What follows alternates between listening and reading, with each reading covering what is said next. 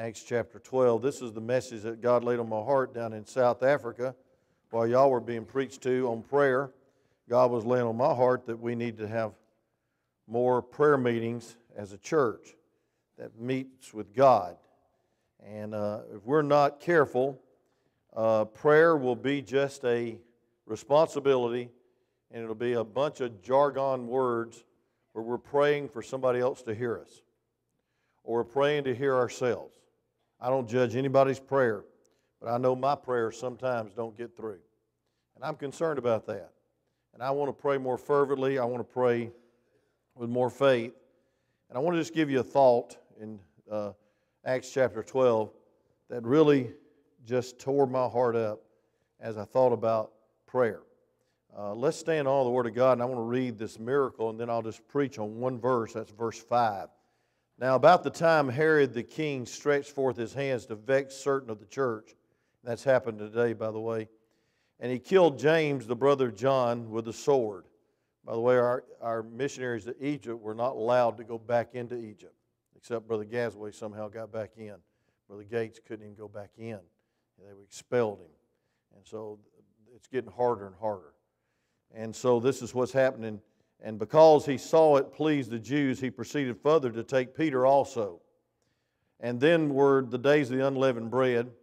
And when he had apprehended him, he put him in prison and delivered him to the four quadrants of soldiers. That's 16 Roman soldiers he was chained to or watched by to keep him, intending after Easter, and that word Easter means Passover, to bring him forth to, to the people. And Peter therefore was kept in prison but prayer was made without ceasing of the church unto God for him. And when Herod would have brought him forth, that's to be killed, folks. The same night, Peter was sleeping between two soldiers out of the 16, bound with two chains, and the keepers, therefore, the doors kept the prison. That's the other 14 or 16. 14. And behold, the angel of the Lord came upon him, and a light shined in the prison, and he smote Peter on the side and raised him up, saying, Arise up quickly. And his chains fell off from his hands. And the angel said to him, Gird thyself and bind on thy sandals. And so he did, and said unto him, Cast thy garments about thee and follow me. And he went out and followed him, and wist not that it was true which was done by the angel, but thought he, he saw a vision, thought he was dreaming. And when they were past the first and the second ward, they came into the iron gate which leads into the city, which opened to them of its own accord. Picture that for a second. It opened on its own accord. And they went out and passed through the street, one street, and forthwith the angel departed from him. And when Peter was come to himself, he said, Now I know of a certain surety that the Lord has sent his angel and has delivered me out of the hand of Herod and from all the expectations of the people of the Jews when he had considered the things, he came to the house of Mary. Why? Why did he go to the house of Mary? The mother of John, whose surname was Mark, where many were gathered together praying. And as Peter knocked at the door of the gate, a damsel uh, came to hearken named Rhoda. And she knew Peter's voice. She opened not the gate for gladness, but ran in and told Peter stood before the gate. And they said to him, Thou art mad or crazy. But she constantly affirmed that it was even so. And then said they, It's an angel. But Peter continued knocking. When they had opened the door, he saw him and saw him. They were astonished. And he beckoned to them with the hand of a, uh, to hold their peace, declared unto them how the Lord had brought them out of the, uh, him out of the prison. And he said, Go show these things to James and to the brethren. And he departed and went into another place. As soon as it was a day, there was so, no small stir among the soldiers that was before become that was become of Peter. And when Herod had sought for him, he found him not, and examined the keepers, the quadrant of soldiers, and commanded they should be put to death. And he went down from Judea to Syria and there abode. You may be seated as I pray. Father, thank you for the great time of testimonies and praise for what you're doing in and through our missionaries. And Lord, we know it's all because of Thee and because of prayers. And God, we want, we want to pledge tonight that we'll pray more as a church for our own missionaries. And so, Lord, help us, dear God, to realize the power of prayer when a church gathers to pray. Lord, I feel sorry for per- people that never come to an old fashioned church prayer meeting. God, forgive us for not having more cottage prayer meetings in people's homes. God, forgive us for trying to trust the flesh and the program and the singing and the preaching to get it done when, God, you're the only one that can do it.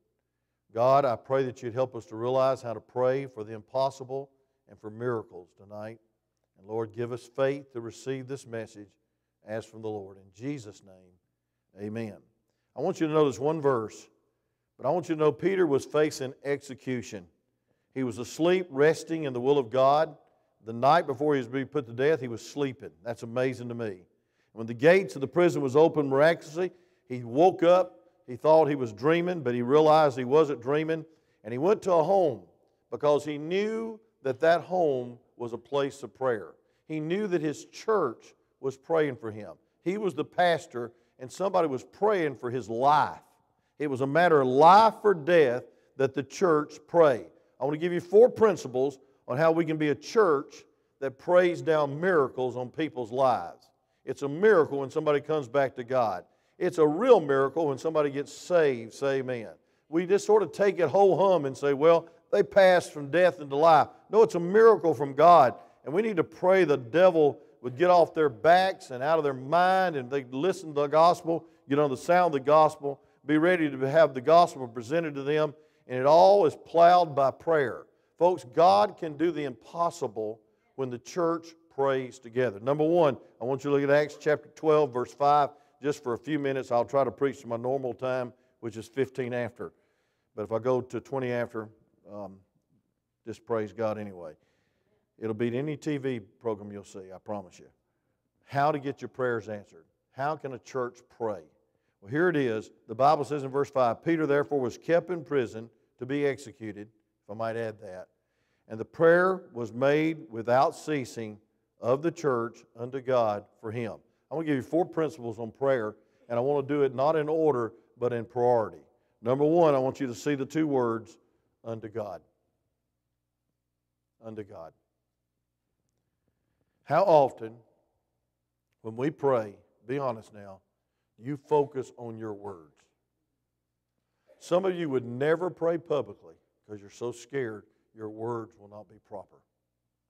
How often do you that pray often prepare your heart just in case you're called on to pray? And folks, sometimes we don't pray. Sometimes I don't pray. I hate to admit that. I want to pray, but I'm really praying that somebody will hear me, and it's not God. Unto God is the key. How often are we focused on the ones hearing our prayer? I've seen some people bring up a lot of great prayers, but I can tell by the way they're praying, they ain't praying to God. They're praying to be heard. Preachers are very bad about that. How often are you on autopilot with vain repetition? You've got a set prayer, you pray it, and you don't even picture if God's there or not. I've been guilty of that. I believe if we read Revelation chapter 1, and I believe we read Revelation chapter 5, and I believe if we meditated and really truly read Isaiah chapter 6 and get a vision of who God really is, our prayer life would change. Say amen. Isaiah chapter 6 or 5, he's saying, Woe is you, woe is you, woe is you, five times. But when he gets to seeing God and seeing him high and lifted up and his train did fill the temple and, and the seraphims are singing, Holy, holy, holy, he saw the whole scene. He saw God of who he was. He prayed, Woe is me. I'm undone. Uh, uh I'm, un, unclean lips. I'm an undone man. I'm a sinner. Lord, help me get right with God. Then he said, Lord, send me. And God sent him, and he, and he, and he wrote a great book of 66 books, which correlates with the whole book of the, uh, the whole Bible. And, folks, it was a great revelation. But, folks, that's the only way you can pray. You need to picture who you're praying to. You need to realize who you're praying to before you ever open your mouth. I don't believe we ought to have one syllable of a prayer until we realize who we are praying to. That takes a little meditation, that takes a little preparation. And the truth of the matter is, a lot of times prayers are very flippant, they're very instant, and they're very short, and they're very sweet, but it's not prayer. Folks, the reason that Peter was delivered, it was unto God. Now, I'm not praying, I'm not passing judgment on you. I'm preaching out of my own need of prayer. R.A. Torrey said this We should never utter a syllable of a prayer until we are certain we're in the presence of God and that we're really speaking to Him. We need to be consciously aware of whom you are speaking to. I think that's the key of prayer is realizing that he is God and that he has a will for your life, he has a will for the lost to be saved, and you need to remember who God is. Let me give you an illustration. One of the 12 greatest leaders in the world met, and they gave you a chance to come and speak to them, and they would grant what you would wish for the world. Would you just flippantly go in there and use some vain repetition and pray a prayer of uncertainty and uh, no specificity, and it was just, you know, God bless America? I don't believe you'd pray that prayer. I believe you'd really think about the greatest need in your life, in your neighborhood, in your world, and you would meditate on that, you would think about that, and you would take this as a great privilege to enter into the 12 leaders of the world that could grant something and do something miraculous. Well, I want to tell you something. We pray to God that's over everything. We pray to an almighty God. We pray to a powerful God. And we pray to a God that can move the world. And sometimes we enter into His presence, but we don't pray to Him. Look at Psalms 121.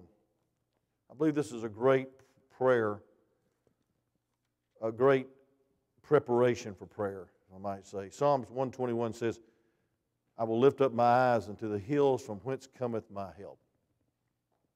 He's the only help we got. He's the only hope we have. My help cometh from the, I'll wait on you. Psalms 121. Everybody got your Bible? That's God's voice, by the way. The Bible's God's voice. Don't look for visions and spooky voices. Look for God's word. It says, My help cometh from the Lord which made heaven and earth. Heaven and earth. God made you. God can remake your situation. And some of you are in a messed up situation.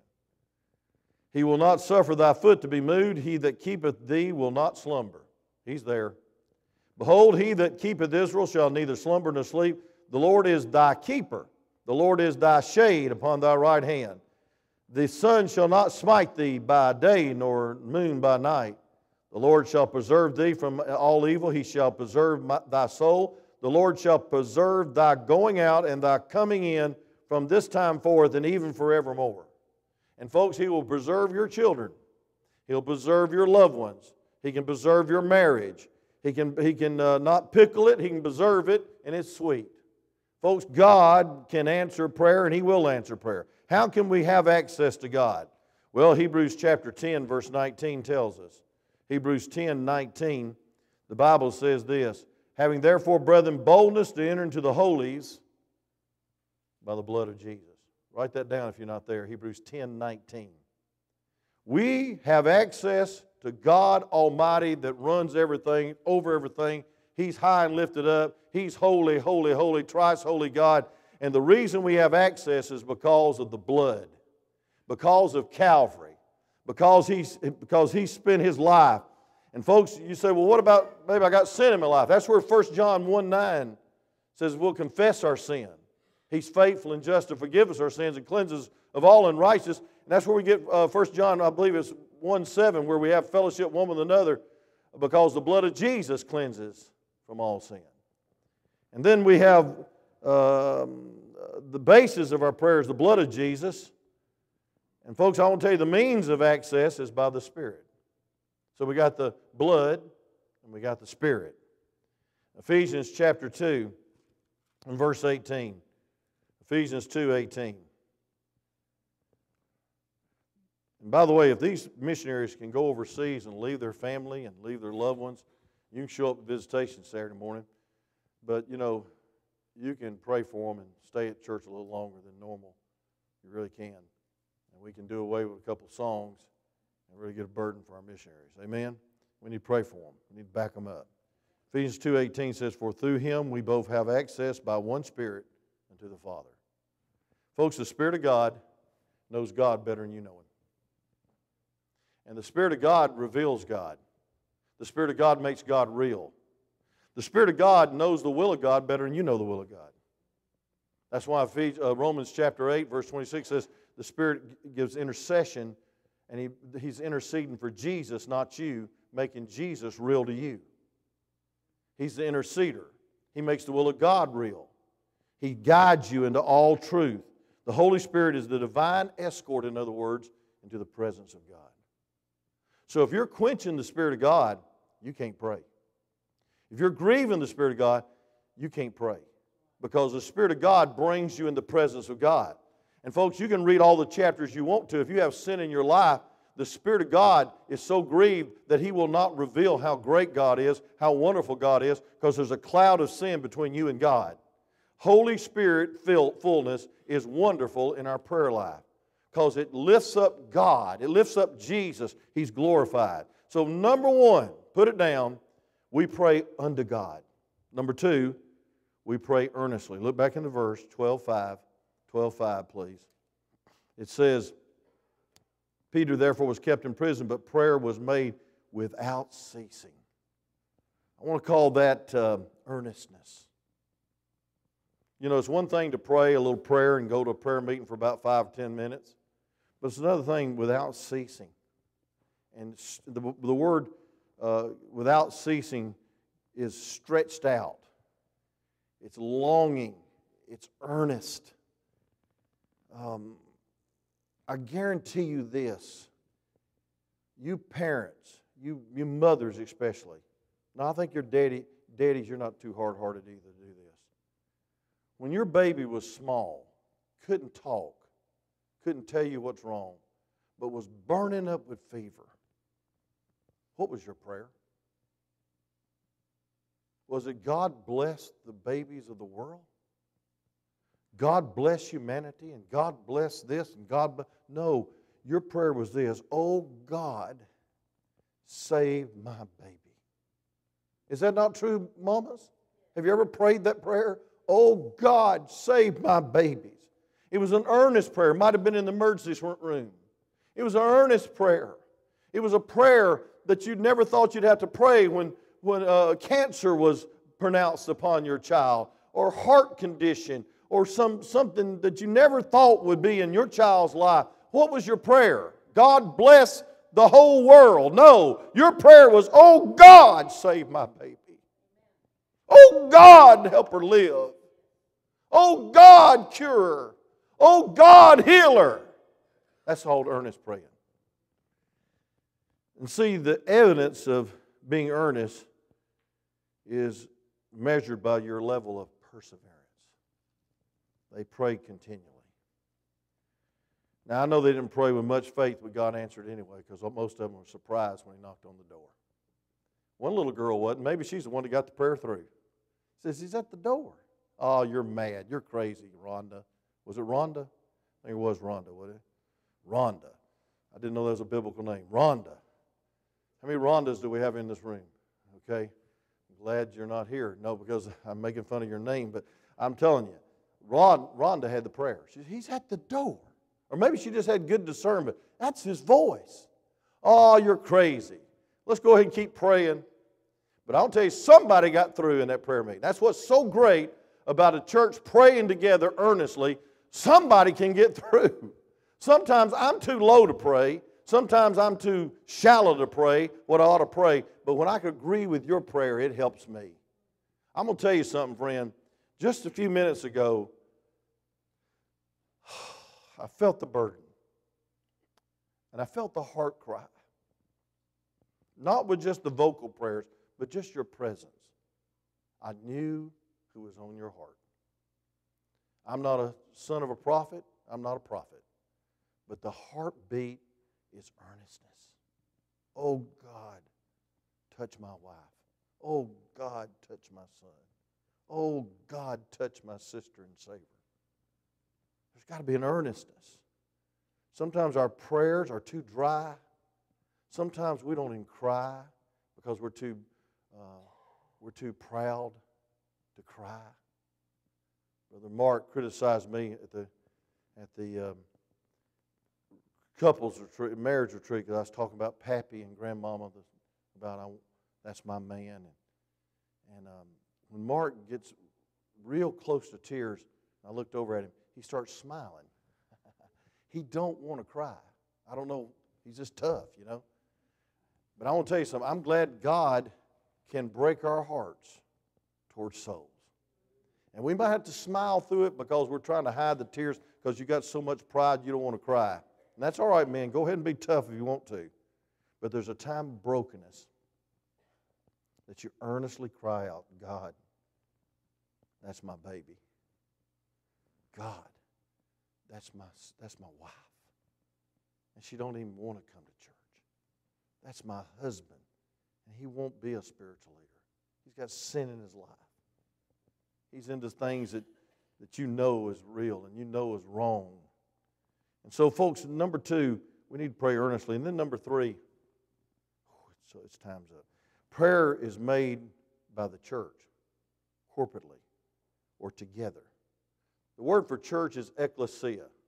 We, we, taught, we taught that in Sunday school this morning. That means the assembled church. It's not an invisible church, it's not the universal church, it's the visible people of God, the body, the bride, the building of Christ.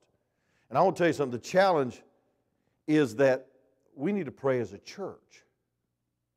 We need to have prayer meetings that are prayer meetings, not play meetings, not just the sick list on the board, because we're used to praying about that. But I'm talking about trying to keep people out of hell, not out of heaven. I know that was cruel, and I know that hurts your prayer list, but I want to tell you something. It's more important to keep people out of hell than it is to keep people out of heaven. And folks, what is the problem if he gets cured of cancer and goes straight to hell? We need to have a burden for the lost. And I know you already had a sermon on that, but I challenge you to do a survey in the book of Acts. And I happened to do this this afternoon. I, I didn't want to go to sleep because of this jet lag, because right now it's past midnight of what I'm used to, and so I'm very sleepy. But I, I just tried to stay awake because my experienced traveled daughter said, if you start taking naps before you get over this uh, jet lag, you're, you're doomed for several days of agony. So I've been trying my best not to nap. And for an old man, that's a miracle. Amen. I like my naps. Of fact, I'm, I'm a little Hispanic. I like siestas. Amen. But I like tacos too, but I ate too many of them today. I challenge you to do a survey, and I wrote down this 32 times in the book of Acts of the Holy Spirit is the word prayer. But I'll challenge you, and I'm just going to give you 11 verses, 11 chapters. I challenge you to do a survey. The church was born and grew and exploded in the contents in the belief that the church gathered was the most powerful force on the world. Can y'all say amen to that? It's the most powerful force in the world. And you won't even come to a prayer meeting. Folks, I'm going to tell you something. You're missing the most powerful source of power in your life for correction, uh, for exhortation, for edification, but also for glorification is a corporate prayer meeting, a church praying together. And I don't pre- believe preachers preach this enough because they don't pray enough. Amen. But the early church was born in a prayer meeting. Luke chapter 24, he said, Tarry and pray and wait. And the Bible says in Acts chapter 1, just go glance back there real quick. Verse 14, they met in the upper room and there was prayer. The church was birthed through prayer. It says they all continued with one accord in prayer. The day of Pentecost, 3,000 people saved. The miracle, the rushing mighty wind, the tongues translated. 19 dialects listed right there. Nothing about gibberish, nothing about prayer language. Don't get that wrong. It came through a prayer meeting. Acts 2 1. And when the day of Pentecost was fully come, they were all in one accord in one place. And what were they doing all in one accord in one place? They sure wasn't sitting there playing Monopoly. They sure wasn't playing games. They were praying. And God's Spirit swept through there. Acts chapter 3, the miracle happened when Peter and John was going to a prayer meeting. The first miracle recorded in Acts. Um, in Acts chapter 4, uh, they were beat up, scattered, the Bible says persecuted, Acts chapter 4, verse 4. Um, uh, howbeit, when they which heard the word believed, and the number of the men were about 5,000, and then they were persecuted, put in jail, uh, I mean, just beat to a pulp. And folks, the Bible says they, they were ignorant and unlearned men, but they marveled, Acts chapter 4, verse 13, because they'd been with Jesus. Acts 4.31 says, And when they had prayed and the place was shaken, where they were assembled together, they were all filled with the Holy Ghost and spake the word of God with boldness. When they got out of jail, they said, Hey, we're privileged to suffer for Jesus. Now, where's the prayer meeting? What would most of us do? So I ain't going back to that church. It don't pay to be a Christian. It's not fun anymore. I got put in jail for being a Christian. Acts chapter 5, there was great sin, but prayer was made. In Acts chapter 6, the whole church was restructured and deacons was ordained that, that they could give themselves continually, Acts 6 4, to prayer and to the ministry of the word. They had deacons to serve tables so the preachers could pray and be in the word. Acts 10, when uh, Cornelius uh, what was he doing when God revealed to him the Holy Ghost and the spiritual things? He was praying. What was happening in Acts 10 when Peter was to go to Cornelius, the unclean person, the Gentile? Folks, I'll tell you what he was doing. The Bible says in Acts chapter 10 he was praying. Acts 13, when the first missionaries were sent out, Paul and Barnabas, they were praying. Historically and globally, every time there's a great awakening, it's a group of people that are praying together. The great revival of the Wesley brothers started with a mother of 17 children praying. 17 children. She prayed one hour a week with each one of them. George Whitefield, George Whitefield, our county's named after it, so we don't have such a bad name after all, Whitfield Baptist Church. He was a great evangelist and a prayer warrior. And guess who was his favorite follower in the 1770s? Benjamin. Who called a halt to all the business of the government setting up our Constitution, our Declaration of Independence, really dependence? It was Benjamin Franklin because his favorite preacher was George Whitefield. So our nation, our Constitution, our Declaration of Independence was birthed through prayer and through the uh, preaching of George Whitefield, 1857. The prayer in New York City grew from six people to 12 people to 1,000 a week, every week, Tuesday and Thursday. And folks, God blessed with millions of people being saved and baptized. Even a thousand people got saved on an uh, aircraft carrier in the New York Harbor. And folks, it continued and spread to Wales, and they had such a revival, they put a clean uh, white glove over the judgment seat. No trials, no trials to be held. No criminals. Uh, uh, the mules would not work in the mines because they were so used to the cussing and the profanity of their owners that when they got saved over in Wales, they didn't know how to work because the owners changed their vocabulary. That's real revivals, amen. When men start cussing, there's revivals taking off, amen. Folks, Jonathan Edwards, yes, all these came through prayer. And then last but not least, we need to pray specifically. Look, look at Acts 12 5.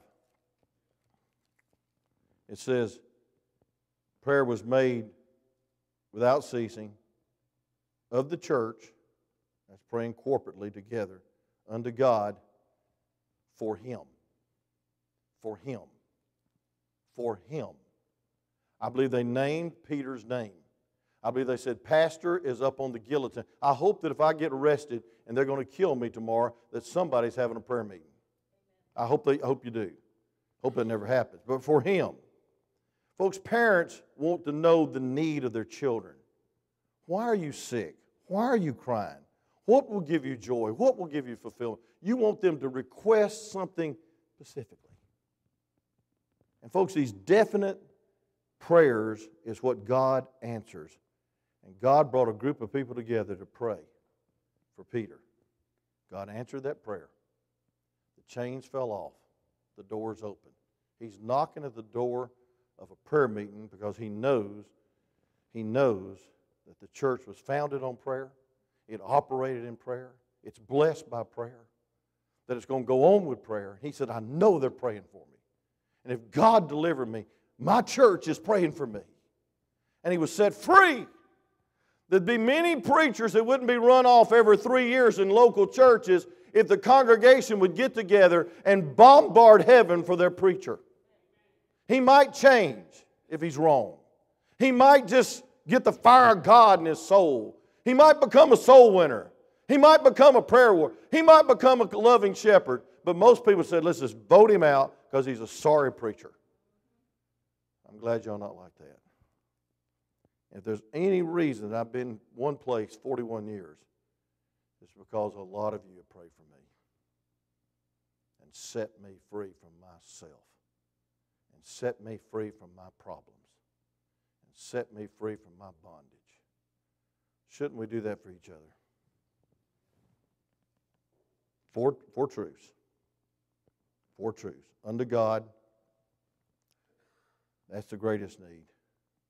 Earnestly, they continued in prayer. Corporately, together, they prayed. Together. Old fashioned prayer meetings. And then they prayed for him specifically. Father, thank you for tonight. Thank you, dear God, for this truth and this one verse that you burned in my heart. God forbid that we'd go through the motions, and God forbid this pastor would go through the motions of just praying when you call when I'm called on. Praying because it's my turn to pray, like I used to do as a teenager when it was youth night. I'd get my memorized prayer ready. I'd just think to myself, how am I going to say this and what am I going to pray for? I better pray it right. Had no audience of God. Had no idea who I was praying to. God, help us to pray unto you. But help us pray together. Help us pray believing all the things we know is necessary for prayer with a willing heart. For your glory, yes. But God, may we pray with definite specificity for people